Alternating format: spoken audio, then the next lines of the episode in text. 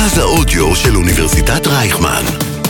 כל האוניברסיטה אודיוורסיטי.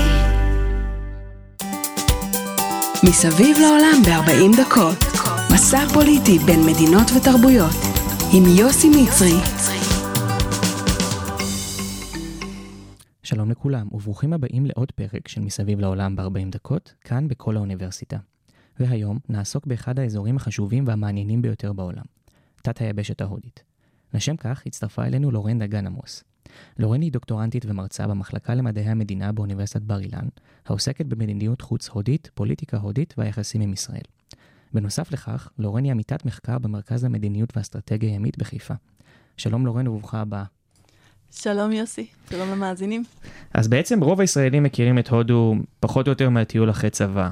מה את יכולה לספר לנו ככה על התרבות ההודית, על הדת, הינדואיזם? כי זה נורא נורא רחוק מאיתנו באיזשהו מקום. מדהים עד כמה זה רחוק ועד כמה זה קרוב. באמת, זה המקום שהישראלים רואים את המקום רוגע, מקום ללכת להתפרק אחרי תקופה מאוד קשה. אמ, ב vision שלנו זה מקום של אה, עוני, של בורות, מדינת עולם שלישי, עדיין משתמשים במושג הזה. מקום של אה, נופים, טרקים, מסיבות. וזה גם, זה חלק מהסיפור. אבל הסיפור של התת יבשת הזאת זה שזה הרבה יותר מורכב. לא משנה באיזה אה, היבט על הודו אנחנו נדבר היום, או בכלל, אתה תראה שהדברים מורכבים. הם לא, הם לא פשוטים. שזה בניגוד לחלוטין לתפיסה של ההודים. שהכל פשוט, סאב קוץ' מלגה, הכל אפשרי. ממש ככה, הכל אפשרי. איך אפשרי? לא, אבל לא, בתפיסה שלהם, סאב קוץ' מלגה. ובתפיסה שלנו המערבית, אה, קשה לחיות עם כל המורכבות הזאת שיש שם. וזה החיים שלהם, וככה הם תופסים אותם. וזה ההינדואיזם, זה התרבות ההינדית. המורכבות, שיטת הקסטות, ה... המעמד הנמוך, המעמד הגבוה, הפשטות, העוני, העושר המאוד קיצוני, אה, הנופים שככה אתה משתאה מולם. הודו זו מדינה שיש בה הכל. יש בה סכסוכים פנימיים, יש בה הבדלי מעמדות, אה, יש בורות, אבל יש גם חוכמה. יש קדמה, ויש גם את השמרנות, יש את מה שהיה לנו קודם.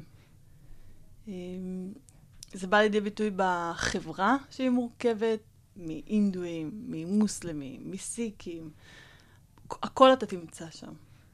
אה, אז היא הכל מהכל. זה, אני חושבת שזו ההגדרה הכי, היא הכל מהכל, הודו. אז בעצם נעבור קצת uh, לדבר היסטוריה, מה שנקרא. Um, עד קבלת העצמאות של הודו בשנות ה-40 של המאה ה-20, היא כונתה היהלום שבכתר של האימפריה הבריטית. Uh, מה תוכלי לספר לנו על היחסים בין הבריטים להודים, ופחות או יותר מה היה שם כל השנים כשבריטניה שלטה בהודו? בעצם מה שהיה זה, אה, בריטניה הרי במשך השנים חיפשה איפה להתרחב, הגבולות היו כבר מצומצמים עבורה, אז הייתה את השיטת הקולוניאליזם. אה, הודו היא באמת היהלום שבכתר, כי שם היה מרכז הכובד. אה, ממש, מבסיסים צבאיים ועד שווקים כלכליים, כותנה, תה וכולי. היחס היה מאוד ברור של שלטון קולוניאליסטי ששולט ב... בחברה האינדית, בחברה הילודית, הטבעית. מקומית. מקומית, זאת המילה. אמ, יש, לא פעם קראתי שיש חלקים שלמים בהודו שאפילו לא היו מודעים בכלל שהבריטים שלטו. זאת אומרת, זה, זה אפילו לא היה נתפס עבורם שזה מה שקורה.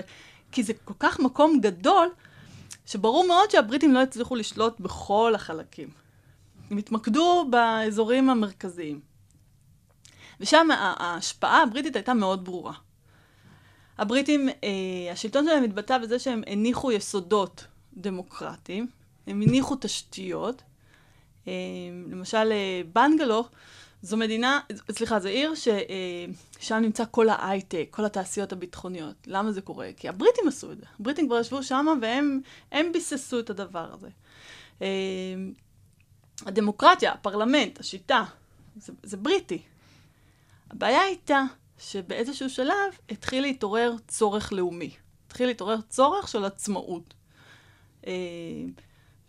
אה, לא יודעת כמה זה מובן מאליו, אבל מואנדס קרמניצ'ר גנדי, מהטמה גנדי, אה, הוביל את המאבק הזה. מאבק אה, לא אלים, מאבק של אה, צורך בשחרור מהעול הקולוניאליסטי, אה, והוא באמת עבד על זה מאוד קשה. במהלך המאבק ניסו לצרף את המוסלמים, את הליגה המוסלמית למאבק הזה, בתפיסה שכולנו צריכים לחיות ביחד. רק שבאיזשהו שלב האינטרסים הפכו, הם היו, בי... האינטרס היה מאוד ברור, שחרור מהעול הקולוניאליסטי. רק שהסיבות היו שונות. אם ההודים רצו את זה שהודו תהיה עצמאית, משוחררת, אז למוסלמים התעורר צורך של. ישות עצמאית משל עצמם, שלימים תיקרא פקיסטן. ופה התחיל המאבק, שהידוע והמאוד קשה בחברה האינדית, השסע האינדו-מוסלמי. זה לא מאבק על דת, לא איזה אלוהים צודק או אלילים. זה גם, בסדר? יש ברור שיש פן גם של הסיפור הזה, כמו סכסוכים אחרים שאנחנו מכירים. כן, מאוד מוכר. מאוד מוכר. אבל, ה... אבל אסור, לעניות דעתי אסור שזה יתפוס את מרכז הכובד. מרכז הכובד זה על התפיסה ששתי הקבוצות, שתי הקבוצות האלה רצו ישות עצמאית. ופה התחיל הסכסוך, פה התחיל המאבק המאוד ידוע. וב-15 באוגוסט 1947, הבריטים באמת אה, עוזבים, והבעיה היא שכשהם עוזבים ב-12 בלילה, הם עושים את זה בצורה שמשאירים פה שתי קבוצות לאומיות, שלא יודעת מה לעשות עם זה, עם העצמאות הזאת. אז יש ממש נהירה המונית בין הגבולות, אה, ויוצא מצב שב-12 בלילה שנסגרים הגבולות, נשארים מוסלמים בצד האינדי, אינדים נשארים חלק בצד המוסלמי, ועכשיו הם לא יודעים איך לתפעל את הדבר הזה. הם לא יודעים איך להמשיך הלאה. וכך נתחיל לראות את הניצנים של הסכסוך. אז שנייה לפני שבאמת ניגע בסכסוך הזה, אה, נחזור טיפה אחורה לבחור מאוד מאוד מפורסם שדיבר, נגעת בו, אה, מהטמה גנדי, באמת אולי אחד הסמלים הכי גדולים בהיסטוריה למאבק ובעיקר למאבק לא אלים. אה, מה תוכלי לספר לנו עליו? איך הוא בעצם הצליח לשחרר מדינה מהעול של האימפריה שבאותה תקופה הייתה האימפריה הכי גדולה בעולם? זה במקרה כתבתי עליו תזה. תזה שלמה עליו, ואני עדיין מרגישה ש... אני גם עדיין לא יודעת עד הסוף, וגם לא הצלחתי להביע עד הסוף. אבל אה, מהזווית ראייה שלי, המעטמה עשה את זה אה, בתפיסה שלו, האנשים צריכים להיות משוחררים. בתפיסה שלו, מסגרת מדינית זה משהו שהיא לא נתפסת. זה לא אנכריז, אנכריזם הקלאסי של לא חוקים, לא מדינה, כל אחד יעשה מה שהוא רוצה. אלא זה חיים בקהילות. זה שכל קהילה אה, עושה את מה שטוב לחברה. אה, יש קהילה שתעשה תפירה, יש קהילה שתעשה מלאכה. כל, כל קהילה תעשה מה שטוב לה, וככה יתקיימו החיים. אבל באיזה שלב הוא הבין. אוקיי, אי אפשר לא לחיות במדינה, כי מדינה צריכה לשמור לנו על הביטחון, ואנחנו כן צריכים להיות עצמאים, אנחנו כן צריכים לממש את עצמנו, והשלטון הבריטי הוא מאוד מפריע כאן. אז הוא באמת הוביל למאבק אה, ללא אלימות, אה, הוא קרא קריאות לא אלימות, שזאת הייתה הביקורת המאוד גדולה כלפיו, שתבוא מצד הלאומנים. של... שבסופו של דבר רצחו אותו גם, לא? שבסופו של דבר רצחו אותו, בהחלט. לאומן אינדי. אה, אבל הוא לא היה נאיבי, אבל הוא, הוא באמת ראה שזה דרך החיים. עכשיו, זה גם בא לידי ביטוי בדרך שהוא בא, הוא חי. אה, הוא היה עורך דין בהכשרתו, בלונדון כמובן. אה, וכשהוא הגיע להודו אחרי הלימודים, הוא הבין שהוא לא מממש את עצמו. אז הוא נסע לדרום אפריקה. ובדרום אפריקה, בצורה הכי מטאפורית, הוא השיל מעליו את הסממנים המערביים. הוא ממש אימץ לעצמו חיים אינדואיים קלאסיים, סקפנות, צום, לבוש, אה, תפיסה מאוד צנועה על איך האדם צריך לחיות. יכול להיות שהוא קצת הגזים בסקפנות שלו, כי הוא מתאר באוטוביוגרפיה שלו שהוא מנע תרופות או אוכל לפעמים מהילדים כדי שיבריאו. אבל זאת אמונה. עם אמונה קצת קשה להתווכח אה, עם אנשים. וזה מה שהוא ראה לנגד עיניו, שאיך שהוא חי בחיים שלו, ככה גם הודו צריכה להיראות. באיזשהו שלב התנועה הזאת לשחרור אה, הודו קיבלה תפנית פוליטית, בדמות אה, אה, מפלגת הקונגרס. שמבחינתו הוא לא יכל לעשות את זה. זאת אומרת, הוא לא היה איש פוליטי במובן הקלאסי של לנהל הסכמים, פשרות, דו-שיח וכולי. הוא, היה לו מתווה על אורח חיים על איך זה צריך להיראות. זאת אומרת, הוא הביא את הפן המאוד רעיוני, ואחרים הביאו את הפן הפוליטי, הפרקטי.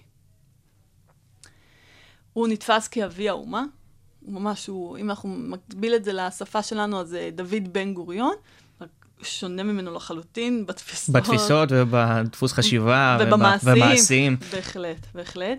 אה, מה שקורה היום בהודו, אם רגע נקפוץ ממש קדימה, אז היום התנועה הלאומנית, שאני מניחה שנדבר עליה בהמשך, מנסה להעלים את המסורת הזאת. את מסורת האי-אלימות, את האי-הזדהות, אה, ולהנמיך את ההשפעה שיש לסיפור של גנדי בסיפור ההודי. אז בעצם ננסה לחבר את זה, גם, גם את גנדי וגם את ראשית הסכסוך ההינדו-מוסלמי. אז מה שאני בעצם מבין, תקני אותי אם אני טועה, זה שהמוסלמים כשרצו לעצמם חלק נפרד בתת היבשת ההודית, שהחלק הזה בסופו של דבר יהיה פקיסטן, אה, גנדי בשאיפות שלו הוא היה נורא נורא אה, לאומן, לא לאומן, סליחה, אה, עם שאיפות לאומיות חוצות דת, דתות, תרבויות וכולי, והשאיפה שלו הייתה באמת שכולם יחיו ביחד, וכשהוא הבין שאי אפשר לממש את זה, אז הוא בעצם הסכים לחלוקה בין הודו לפקיסטן, בין האזור היותר מוסלמי לאזור היותר הינדואי, וזה בעצם מה שהוביל לרציחתו, נכון? נכון. אמרתי מקודם, זה, זה נשמע לנו לאוזן שלנו מאוד תמים, מאוד נאיבי. גנדי מאוד לקח קשה את התפיסות הלאומיות של המוסלמים. כי בתפיסה שלו הם היו אמורים להישאר בתת יבשת ולחיות ביחד. אה, זה, זה אפילו יושב תפיסה יותר עמוקה שהוא אמר, יש לו את המשפט הידוע שמספר הדתות בעולם זה מספר האנשים בעולם. אז בתפיסה שלו, אז היינו אומרים כולנו ביחד, בתת יבשת הזאת היינו אמורים למצוא את עצמנו. וכשהוא הבין שהם לא מדברים על זה, שמדברים על ישות עצמאית, שהם רוצים להיפרד, זה היה לו לא פשוט. כביקורת אני יכולה להגיד אפילו שאולי הוא, הוא קצת הכחיש את זה, הוא לא הבין שזה מה שיקרה בסופו של דבר. הם לא, לא היו להם את אותם סיבות, היה להם אינטרס משותף, לא אינטרס זהה. אמ, אז כן, זה, שם זה מתחיל. שם מתחיל גם המרמור המאוד גדול, כאילו, איך באתם איתנו, נאבקתם איתנו, ובסוף אתם רוצים להשתחרר. אתם לא רוצים לקחת חלק מאיתנו. זה בעייתי. אז בעצם עכשיו ניגע טיפה יותר בסכסוך עצמו. אמ, איך לדעת, איך היית מגדירה את הסכסוך הזה? זה משהו שהוא יותר דתי, או משהו שהוא יותר תרבותי? האם יש, אמ, הייתה אולי שנאה בין שתי הקבוצות האלה מלפני זה שפשוט התפרצה כשהבריטים עזבו? אמ, לפני זה לא, אבל זה יבוא לידי, זה בא לידי ביטוי בעזיבה של הבריטים ובהבנה שאתם מוסלמים, אנחנו הינדואיזם, יש לנו אלילים, יש לנו תפיסות, מנהגים שונים, אנחנו לעולם לא ניפגש מבחינה תפיסתית, מבחינה רעיונית. במעבר הזה שאמרתי בתוכנית החלוקה, אה, אמרתי, בשתי עשרה היה ממש מיליונים עברו צדדים. ומי שנשאר בהודו, המוסלמים שנשארו בהודו, מאותו רגע נתפסו כגיס חמישי. כי אתם לא רציתם להישאר פה. במקרה לא עברתם את הגבול, במקרה לא הצלחתם. אז אפשר בצורה מאוד הגיונית, אז אתם לא חלק מאיתנו, אתם האחר. והאחר הזה מאוד התחדד. והאחר הזה גרם לתפיסה מאוד חשדנית, והאחר הזה גרם לי, להודים להבין, שאנחנו רוצים להיות הודו, עם הסממנים שלנו, המאפיינים שלנו, ואתם לא. אתם לא חלק מאיתנו. זה השורש של הבעיה. ופרט שולי, יש חבל ארץ, זה נקרא קשמיר, שבמקרה יושבים שם רוב מוסלמי, עם מנהיג אינדי, או זה הולך ומסתבר שם בנסיכויות, והם לא סגורים עד הסוף לאן הם רוצים להשתייך. והודו ופקיסטן נלחמות על הטריטוריה. אז יש לנו גם מאפיינים של תחושת זרות, תחושת האחר, וכמובן נכניס שטח לתוך היריבות נשמע, הזאת. נשמע ממש מוכר. ו- כן, וניצור לנו סכסוך מתמשך, סכסוך אלים, וסכסוך שבתפיסה אי אפשר לפתור אותו. ממש כאילו תיארתי כרגע משהו שהוא לא הודו ופקיסטן, אבל זה הודו ופקיסטן. ומבחינה תרבותית, היית יכולה להגדיר לדוגמה את הודו ופקיסטן כ- כשונות בתרבות, או שרב המחבר על המפריד? זאת אומרת, זה אולי רק עניין של אה, ריב תפיסתי בראש שאי אפשר לפתור אותו, אבל בפועל, אם אנחנו אולי קצת נגדיל את הראש ונסתכל על האחר, נבין שהוא מאוד דומה לנו? כן, אני בהחלט מאמצת את הגישה הזאת. למרות שאלה מוסלמים ואלה הינדואיזם, והתפיסות הן שונות, והמנהגים הם אחרים, אבל כן, המחלוקת והטראומה של החלוקה, היא כאילו, התג... לא כאילו, היא התגברה על שאר ההבדלים. עם ההבדלים האחרים יכולנו לעבוד ביחד, עם ההבדלים האלה זה כבר, כשזה מגיע לשטח, וזה מגיע לטראומת חלוקה שטבועה בשני הצדדים, זה כבר משהו שקשה לפתור אותו.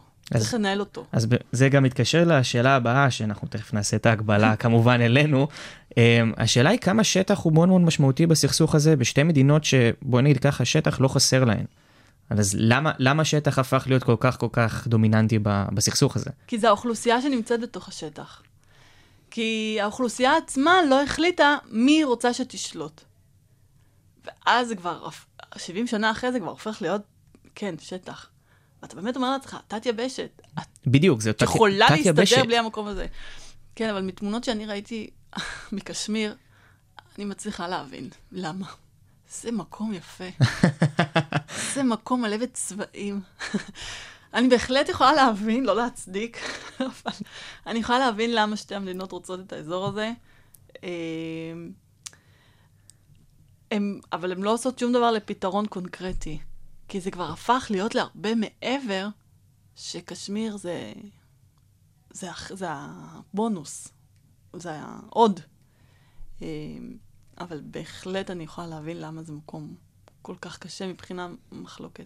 וננסה לקשר את זה עכשיו, הסכסוך הזה עם בין הודו לפקיסטן אולי יותר אה, היסטורי, ואנחנו עכשיו בפתחנו אה, בק... ב... מגיעים לסכסוך חדש בין הודו לסין, ואני אגיד את דעתי של לא מומחית בעליל, אבל אני חושב שלהודו אולי קשמיר מאוד מאוד חשובה, כי היא בעצם מונעת מסין את הגישה לפקיסטן ולכיוון המערב, זאת אומרת זה כבר נהיה משהו הרבה יותר אסטרטגי. כי הודו הרי מפחדת משילוב של פקיסטן וסין, ובעיקר מסין. אז השאלה היא אם זה כבר משהו שהוא מעבר ל... את יודעת, לעיקרון או לאיזה פרינציפ מסוים שאנחנו רוצים את השטח. הרי למנוע מהיריבה הכי גדולה שלי באסיה אמ, גישה, כי הרי אנחנו כולנו יודעים את השאיפות הטריטוריאליות והמסחריות, נקרא לזה, של סין. הסיפור עם סין והודו זה סיפור אה, מאוד מפתיע. אני אתן לך את הנתונים היבשים ותבין עד כמה זה מפתיע. הודו הייתה הראשונה להכיר בסין העצמאית ב-1949. רק על העובדה הזאת אתה אומר לעצמך, אז מאיפה המחלוקת? את, הנה, היא, אתם מזדהות, אתם מכירות. הבודהיזם, הרי זה משהו שצמח בהודו, התפשט מאוד בסין ובעוד מקומות. אז הנה, מחנה תרבותי מאוד גדול. רק על שתי העובדות האלה, אני עדיין לא מצליחה להבין איך זה הגיע, למ... בתפיסה המאוד נאיבית שלי, אני לא מצליחה להבין איך הסכסוך הפך להיות מאוד מר. לכאורה הוא לא כזה מר, כן? על הנייר, אה, אנחנו, הם לא מחר יוצאות למלחמה. פיזית. מלחמת סחר, כלכלה, וזה סיפור אחר לחלוטין. הסיפור הגדול בין סין להודו זה השפעה. זה לא אה, שטח, כי שטח אפשר לפתור. שטח אפשר לשבת, לדון, לשרטט, זה קורה. אה, הבעיה הייתה שהודו רואה את טיבט כעצמאית, וסין לא. זה, ה... זה המכשול העיקרי שפרץ את המחלוקת הגדולה בין שתי המדינות. זה הסיפור עם טיבט. זה התפיסה של הסינים השורשית הזאת, שטיבט היא שלהם, והודו רואה אותה כישות עצמאית לחלוטין. אפילו לא של הודו, כישות עצמאית. אם תוסיף לזה קשמיר, תוסיף לזה מקומות אחרים, בסדר, זה תוספת. זה, אתה מכיר, כשאתה בריב, אז אתה כבר כל דבר כן, כל לוקח את דבר. זה ביחד איתך, אבל השורשים של זה, זה השפעה, הסיפור עם טיבט, אה, זאת המחלוקת המאוד גדולה. זה גם תפיסות שונות. זו מדינה דמוקרטית, חילונית, מול תפיסה אחרת. קומוניזם, שוב, עד כמה שהיא קומוניסטית, אה, התנהלות אה, משטר אחרת. זה הבדלים בתפיסות. זה איך העולם צריך להיראות. הודו, במיוחד היום, בתקופה של היום, רוצה להיות אבן שואבת לעולם. מבחינת ערכים, תרבות, מנהגים, היא רוצה להפיץ את הדברים האלה והיא רוצה שיקחו את זה ממנה. ברור שמבחינה כלכלית היא עדיין לא שם, היא מתקרבת, היא לא שם, יש פער מאוד גדול בינה לבין סין. אה, יש אוקיינוס שצריך לוודא מי בעל ההשפעה. בטח בעולם גלובלי כמו שלנו, הש, השפעה על אזור זה דבר מכריע. ושהודו מסתכלת סביבה, והיא רואה שבסרי לנקה יש אה, אה, נמל אה, סיני, וסיני עם אה, תוכנית אה, חגורה בדרך, וההשפעה במזרח התיכון, וההשפעה עם רוסיה. היא מבינה שיש פה פער, שאם היא רוצה למצב את עצמה כמעצמה חשובה במערכת הבינלאומית, היא לא יכולה להתעלם מהכוח הגדול של סין. וזאת היריבות. על זה זה יושב. בניגוד למה שאנחנו חושבים, הם מצליחים להתנהל, יש אפילו ביקורים, יש הסכמים, אבל הכל נעשה ב... בחשדנות, הכל נעשה בכבדהו וחשדהו, במתחים מאוד גדולים. אבל זה קורה. זאת אומרת, דווקא חשבתי שתשאל אותי, איך הודו מול סין ואיך הודו מול פקיסטן מצליחות לנהל את זה? זהו, זה בדיוק מובילה אותי לשאלה הבאה, כן. איך, איך הטריו הזה עובד בעצם? והתוספת שלי לשאלה איך הטריו הזה עובד, כשיש במחסן נשק גרעיני לכל אחד מהצדדים. אז, אז אה, נשק גרעיני זה תמיד אה, איזשהו גורם שמצליח כנראה לאזן את הדברים. לא לאבד את העשתונות.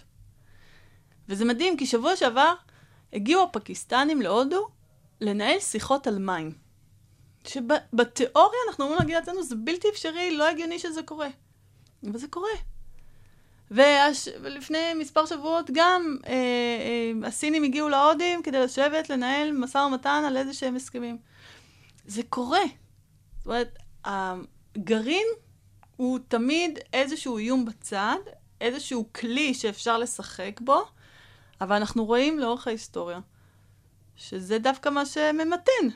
זה דווקא מה שאנחנו אה, לא שוברים את הכלים. הרי ב-98 שיש את הניסוי הגרעין של הודו ושל פקיסטן, וב-99 יש משבר כרגיל, אז אנחנו רואים איך שתי מעצמות גרעיניות מצליחות לנהל משבר בעצימות נמוכה. לגרעין יש את ההשפעה על זה. אה, אני, לא שאני עכשיו קוראת למדינות ללכת ולהתחמש בצורה גרעינית, אבל אפשר לראות איך זה בכל זאת עובד. איך בכל זאת שתי הצדדים מכנסים את עצמם ומבינים שהסכמים, ששיחות, זה מה שיקדם פה את העניין. וזה בעצם מה שקורה בטריו הזה בין סין, הודו ופקיסטן. אנחנו יותר נוטים להסכמים, הסכמי סחר, הסכמי אנרגיה כן. וכולי. והשפעה. איפה אני יותר משפיע. כן. אמ, ונחזור טיפה לקטע של אה, נגיד לאומנות נקרא לזה, ולמפלגה ששולטת היום בהודו והעומד בראשה אה, מודי. אה, מה, מה גרם להם, מה מעלה את התפיסה הלאומנית בהודו? פתאום זה מרגיש שמדינה נורא נורא שלווה, כמו שאנחנו חושבים, ופתאום יש אה, גישה מאוד מאוד לאומנית, מאוד מאוד אה, מיליטנטית אולי, בעיקר כנגד מוסלמים. מאיפה זה נובע? זה ממש נובע מאותו סיפור שסיפרתי קודם על העצמאות. במשך עשורים התפיסה, מפלגת הקונגרס היא זאת ששלטת, אבל מתחת לפני השטח, השסע ההינדו-מוסלמי לעולם לא נעלם.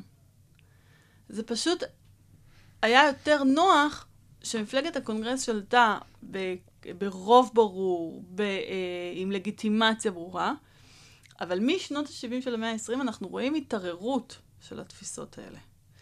ומתחילה להיות אי יציבות פוליטית בהודו גם. במשך עשורים הייתה אי יציבות פוליטית. מפלגת ה-BJP, שזו המפלגה הלאומנית של הודו, שהיום היא זאת ששולטת, אבל במשך שנים היא לא הצליחה לשלוט. זה היו אפיזודות חולפות בשנות ה-70-80. אה, בסוף שנות ה-90 יש עלייה ראשונה של מפלגת ה-BJP, לא ברוב כזה גדול, אבל היא מצליחה אה, לכנס אה, קואליציה ברורה. היא שורדת מספר שנים, לא, לא כמו שהיא ציפתה, ואז שוב חוזרת מפלגת הקונגרס, אבל ב-2014 זה שילוב של מלא כוחות. זה המיאוס ממפלגת השלטון הישנה והמסואבת. זה המיאוס מהשחיתות. זה המיאוס מהחוסר התקדמות הכלכלית. וזה המיאוס מהשסע האינדו-מוסלמי. מהתפיסה ש... מפני השטח יש משהו שהולך ומתפרץ ומתפרץ ומתפרץ, וזה יבוא לידי ביטוי בשנת 2014, שמפלגת ה-BGP זוכה ברוב קולות, מצליחה עם קואליציה ממש רחבה אה, וברורה לנהל פה, אה, להקים ממשלה, לנהל מדיניות, והתפיסה, כך, כל, כל מה שאמרתי בשילוב עם דמות כריזמטית, שקוראת ל... אה, שמדברת בשפה אינדית מאוד ברורה, שיושבת על המחנה המשותף של העם, אה, דמות שיושבת עם בגדים אה, מסורתיים, שקוראת לערכים אינדואים, קוראים לו נרנדר מודי, ואתה מקבל את השילוב שאומר, הנה עליית הלאומנות המאוד ברורה בהודו. זאת אומרת, רק ב-2014 זה מגיע בצורה מאוד ברורה, מגובשת, אבל זה תהליך שכבר מתחיל ממש מהעצמאות. התנועה הלאומנית מתחילה להתגבש כקונטרה ל, אה, לאי הזדהות של אה, אה, גנדי, למפלגת הקונגרס, אבל היא פשוט לא מצליחה לצבור את הכוח. זה קצת מקביל למה שקרה כאן גם. הרי במשך שני עשורים, שלושה עשורים, מפלגת השמאל היא זאת ששלטה פה. המפלגה המייסדת היא זאת ששלטה. אבל המיאוס ושחיתות וההסתאבות ממצה את עצמה. ואמרתי, שילוב של מנהיג כריזמטי זה... אי אפשר לעמוד בפרץ של דבר כזה. והיו אירועים במהלך השנים מבחינת השבר ההינדו-מוסלמי שגרם להינדואים באמת, לא רוצה להגיד לאיבה, אבל סוג של איבה כלפי המוסלמים, או שזה פשוט העניין הנורא נורא בסיסי שהמוסלמים לא רצו לחיות יחד תחת מדינה אחת ורצו חלקה משלהם. לא, זה יושב על הסיפור הזה שתמיד שני הצדדים מרגישים מקופחים. כשעושים העדפה מתקנת למוסלמים, אז ההודים תופסים את זה כאפליה, כמשהו פסול, כי יש פה תעדוף. מצד שני, החוקה מדברת על זה, זו חוקה חילונית. חוקה חילונית אינדואית. ומבחינת המוסלמים והאינדואים, לא אמורה להיות העדפה לאחד מהצדדים, אבל בכל פעם שקורה איזושהי החלטה של בית המשפט או של הממשלה, ונראה שרק מתעדפים פה איזושהי קבוצה, זה גורם למהומות אה, אה, אלימות.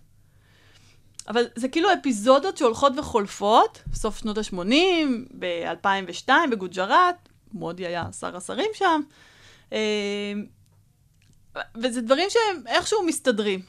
אבל מ-2014 התחושה היא שיש לטפל בשסע הזה, שמספיק כבר עם החילוניות הזאת, שהודו לא אמורה להיות חילונית. היא מדינה אינדואית.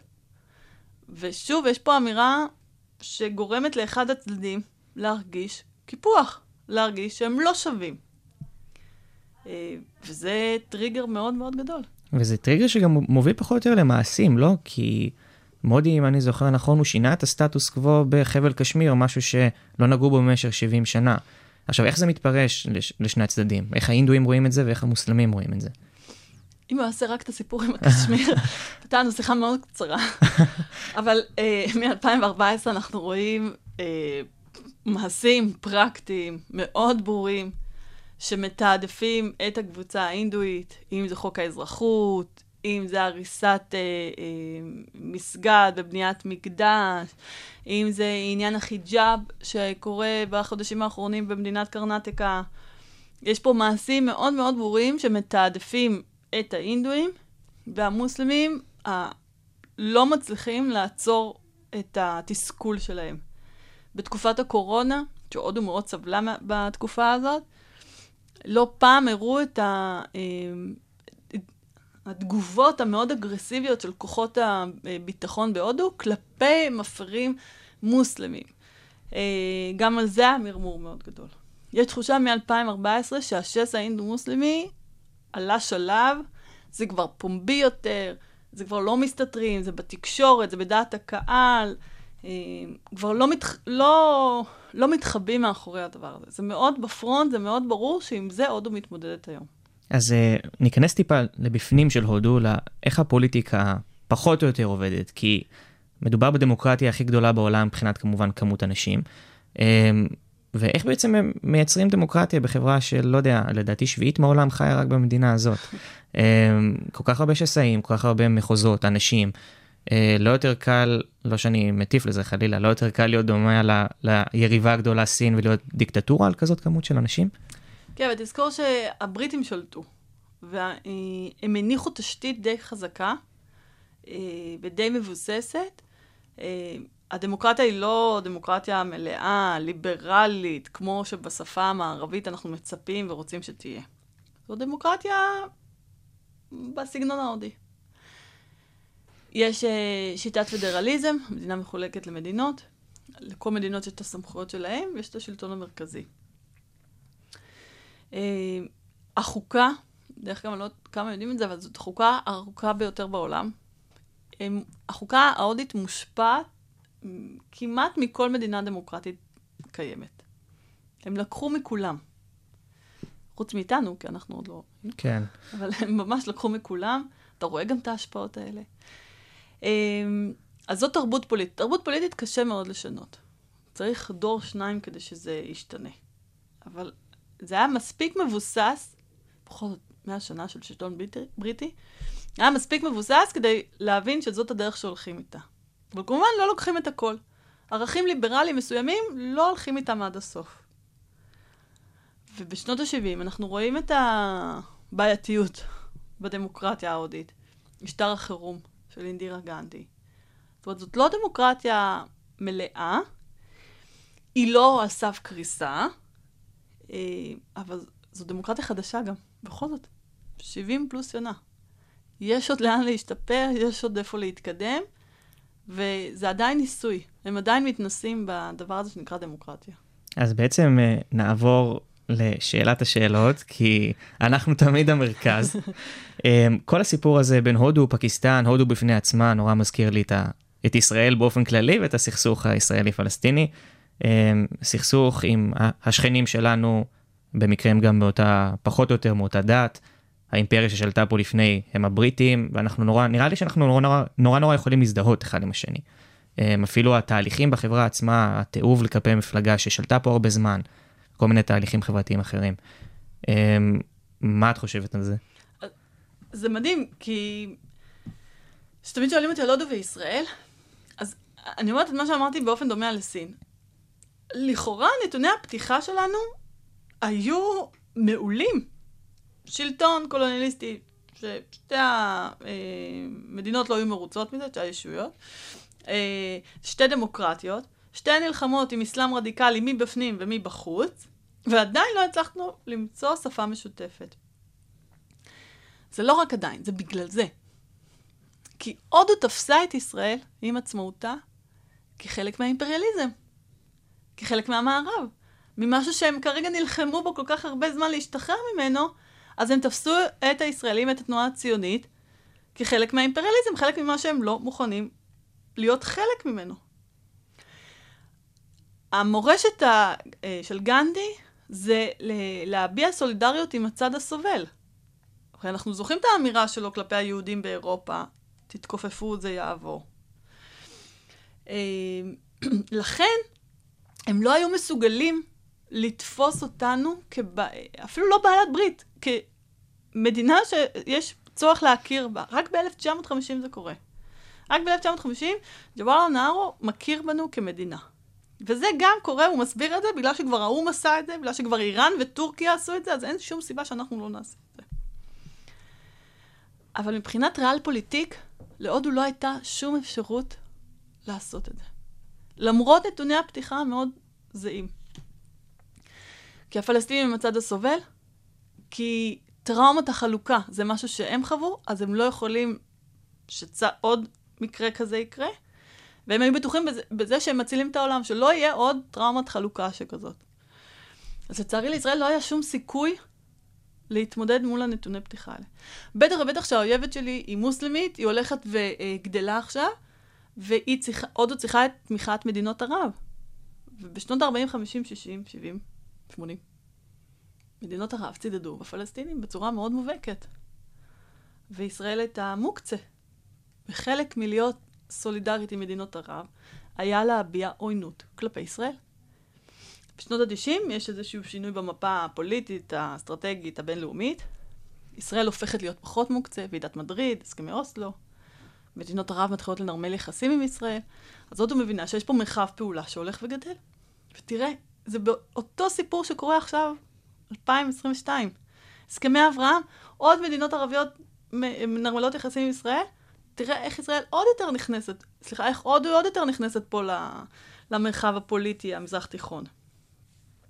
אבל מבחינת הודו, הסכסוך הישראלי-פלסטיני זה משהו שהוא...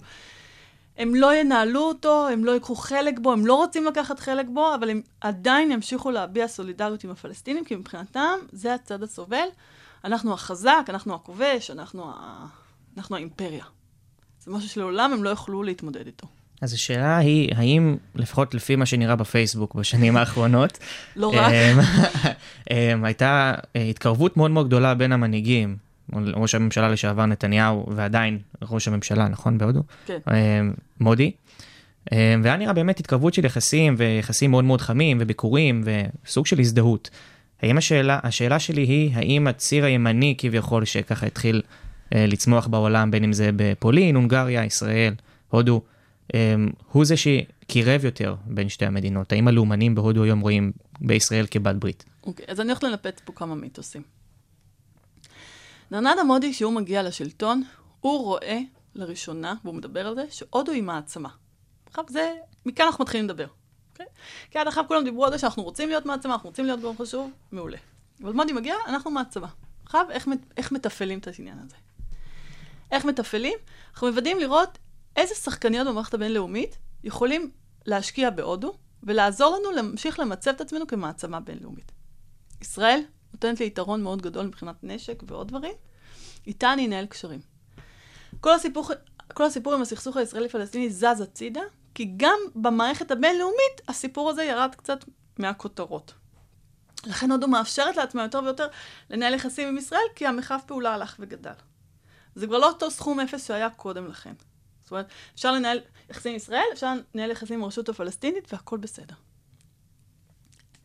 נכון שלעליית הימין בהודו מאוד עוזר שיש גם תנועה ימנית פה בישראל.